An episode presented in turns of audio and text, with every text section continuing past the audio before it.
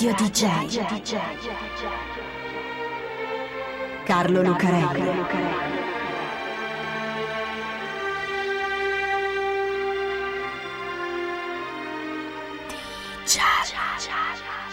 Carlo Lucarelli presenta Di Giallo, il radiodramma di Radio DJ.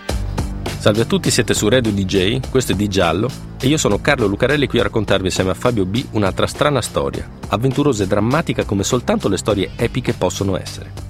Perché questa sembra soltanto una storia di guardie e ladri, o meglio, una storia di gangster, ma in realtà è una storia epica. È la storia di una lotta, di una guerra tra niente di meno che il bene e il male, tra un cavaliere eroico che combatte per la verità e la giustizia e le forze oscure che tramano nell'ombra perché trionfi il male. Perché questa non è soltanto una storia di guardie e ladri, questa è la storia di un uomo che si chiama Joe Petrosino. A Palermo, nel cuore della città, c'è una bella piazza che si chiama Piazza Marina. Su un lato della piazza, scolpita nel marciapiede, c'è una croce, molto semplice, quasi una X, un colpo di scalpello e poi un altro che lo attraversa. È in quel punto che una sera di marzo del 1909 un uomo attraversa la piazza mentre un gruppo di persone sta aspettando che arrivi uno degli ultimi tram che proprio a Piazza Marina hanno il capolinea. È quasi buio. Sono le otto e tre quarti di sera e le persone sono più che delle ombre. Ed è proprio in quel punto che un'ombra esce dal giardino che sta al centro della piazza e punta dritta su quell'uomo. Alza il braccio e lascia partire tre colpi in rapida successione. L'uomo viene colpito alla schiena, al volto e alla gola. Cade contro la ringhiera che racchiude il giardino, perde il bastone e il cappello e rotola a terra proprio lì, nel punto dove adesso c'è la croce scolpita sul marciapiede. Dal capolinea del tram scappano tutti, tranne un soldato, un giovane marinaio che corre verso il centro della piazza e in tempo a vedere due uomini, due ombre, che scappano. Allora si lancia su quell'uomo che è appena caduto a terra, ma vede subito che non c'è niente da fare. Un proiettile gli ha attraversato la gola e lo ha già ucciso. Di delitti così, a Palermo, sicari che escono dall'ombra, sparano e scappano, ne avvenivano parecchi in quegli anni, e non solo in quelli. Ma quello è un delitto eccellente, non è un'ammazzatina qualunque, perché l'uomo che è stato ammazzato è un poliziotto. E non un poliziotto qualunque, se mai ce ne sono di poliziotti qualunque ovviamente. Questo è un pezzo grosso, un ufficiale. E neanche italiano, è straniero, americano. È un tenente del Dipartimento di Polizia di New York che si chiama Giuseppe Petrosino, detto Joe. È arrivato a Palermo da pochi giorni. Ma che ci fa un detective di New York a Palermo? Combatte. È lì per combattere la sua personale guerra contro il male, che per lui e per tanta altra gente, ma per lui in particolare si chiama mafia, sia negli Stati Uniti che in Italia. Ellis Island è un isolotto della foce del fiume Hudson che sta davanti a New York. Prima era un arsenale militare, poi alla fine dell'Ottocento diventa un posto di frontiera, il primo pezzettino di suolo americano che gli immigranti di tutto il mondo incontrano quando sbarcano negli Stati Uniti. È lì che fino al 1954 i funzionari del governo hanno esaminato 12 milioni di immigranti appena sbarcati dalle navi. Li hanno registrati, schedati, esaminati, visitati, marchiati con un gesso sulla schiena se dovevano essere esaminati di nuovo o respinti, oppure caricati sul traghetto per Manhattan.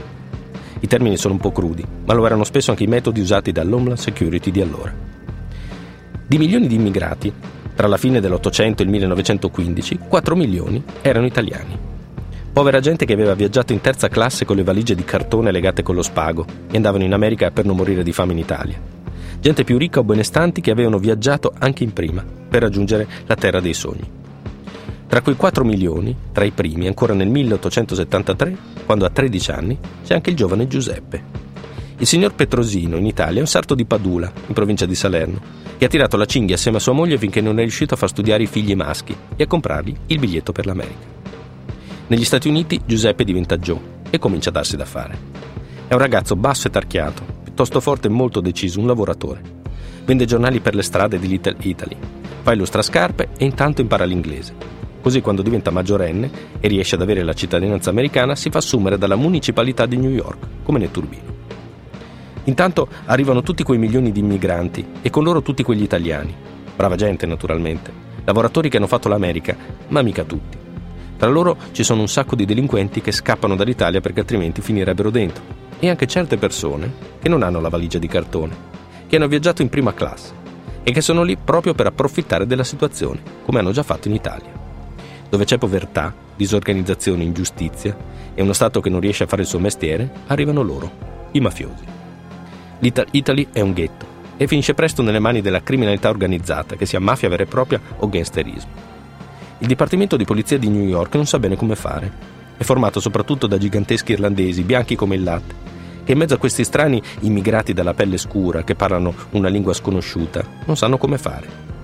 Loro, i poliziotti, li chiamano Dego, Guinea, come la Guinea in Africa. Li disprezzano, li picchiano con il manganello di legno, li arrestano alla prima occasione. Ma di quello che succede veramente a Little Italy non sanno niente e non ci capiscono niente. E allora che a qualcuno viene un'idea. Theodore Roosevelt, che poi diventerà presidente degli Stati Uniti, ma anche in quegli anni dirige la polizia di New York, ha un'idea molto naturale e molto semplice, che però allora sembra geniale. Per tenere a bada gli italiani, forse, ci vogliono altri italiani. Di giallo. Strane storie, sorprendenti e misteriose. A Joe Petrosino quello che succede a Little Italy non piace. Anche lui è un italiano, ma di un tipo diverso da quelli che sfruttano la situazione con il crimine organizzato ed è diverso anche da quelli che la subiscono e se ne stanno zitti. O peggio, chiedono aiuto ad altri gangster, altri mafiosi, come nel padrino di Francis Ford Coppola. Joe Petrosino è un italiano che anche se è diventato americano continua ad amare il suo paese e non gli va che il suo nome venga sporcato così. Lui è uno di quegli immigrati italiani che la sta facendo l'America e non gli va che gli altri americani lo guardino come un delinquente solo perché è italiano. Così comincia a collaborare con la polizia racconta a quegli stupidi poliziotti irlandesi come stanno veramente le cose, ma non basta. Un informatore italiano non serve. Ci vuole un poliziotto italiano. La strada ci sarebbe perché allora la nettezza urbana, come altri servizi metropolitani, tra cui la polizia, dipende dallo stesso dipartimento, per cui riescono a spostarlo d'ufficio e a farlo arruolare nella polizia, anche se ci sono molti ostacoli. Un italiano nella polizia, uno che si chiama Petrosino e non O'Malley oppure O'Brien. Non ha i capelli rossi ma è nero quasi come un africano. Quasi quasi non arriva neanche all'altezza giusta, è 1,60, un nano in confronto ai poliziotti di allora.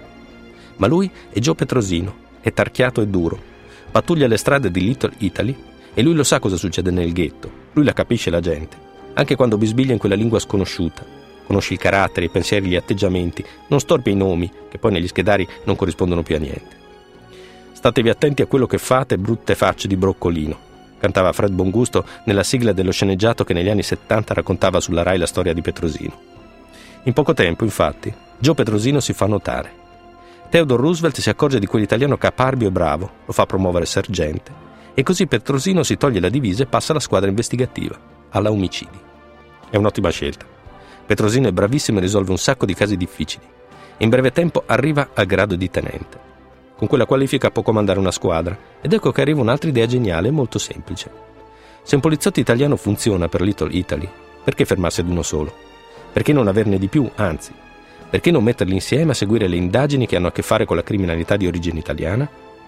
Ed ecco che nasce la Italian Squad, cinque poliziotti di origine italiana che si occupano specificatamente di un certo tipo di crimini e che forse è il primo pool antimafia della storia perché è quello il grande nemico di Petrosino e dei suoi uomini, la mafia, il racket, oppure, come a volte si faceva chiamare in quegli anni, la mano nera.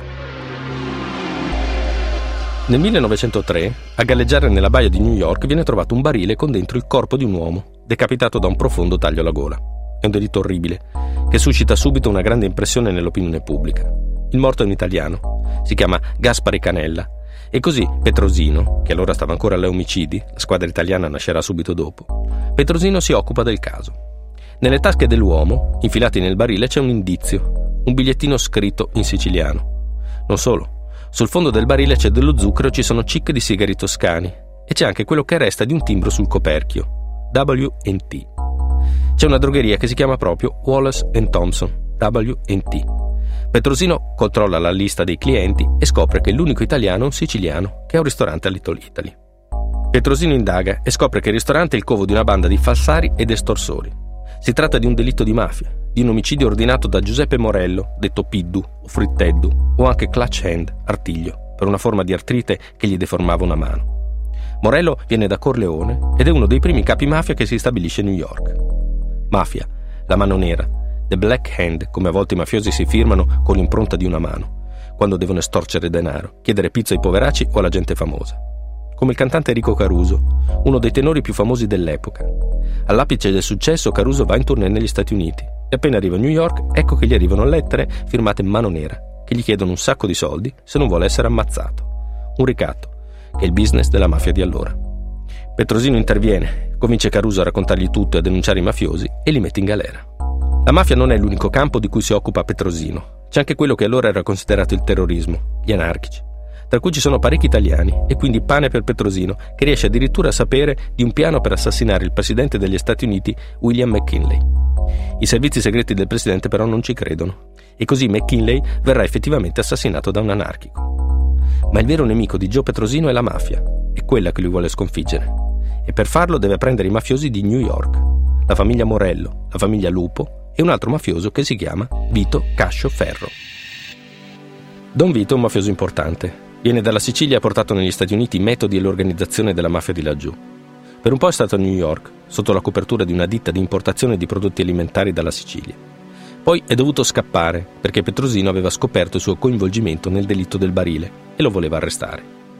Allora Don Vito era andato a New Orleans ma anche lì non era aria, Petrosino era troppo vicino e così Don Vito se ne torna in Sicilia.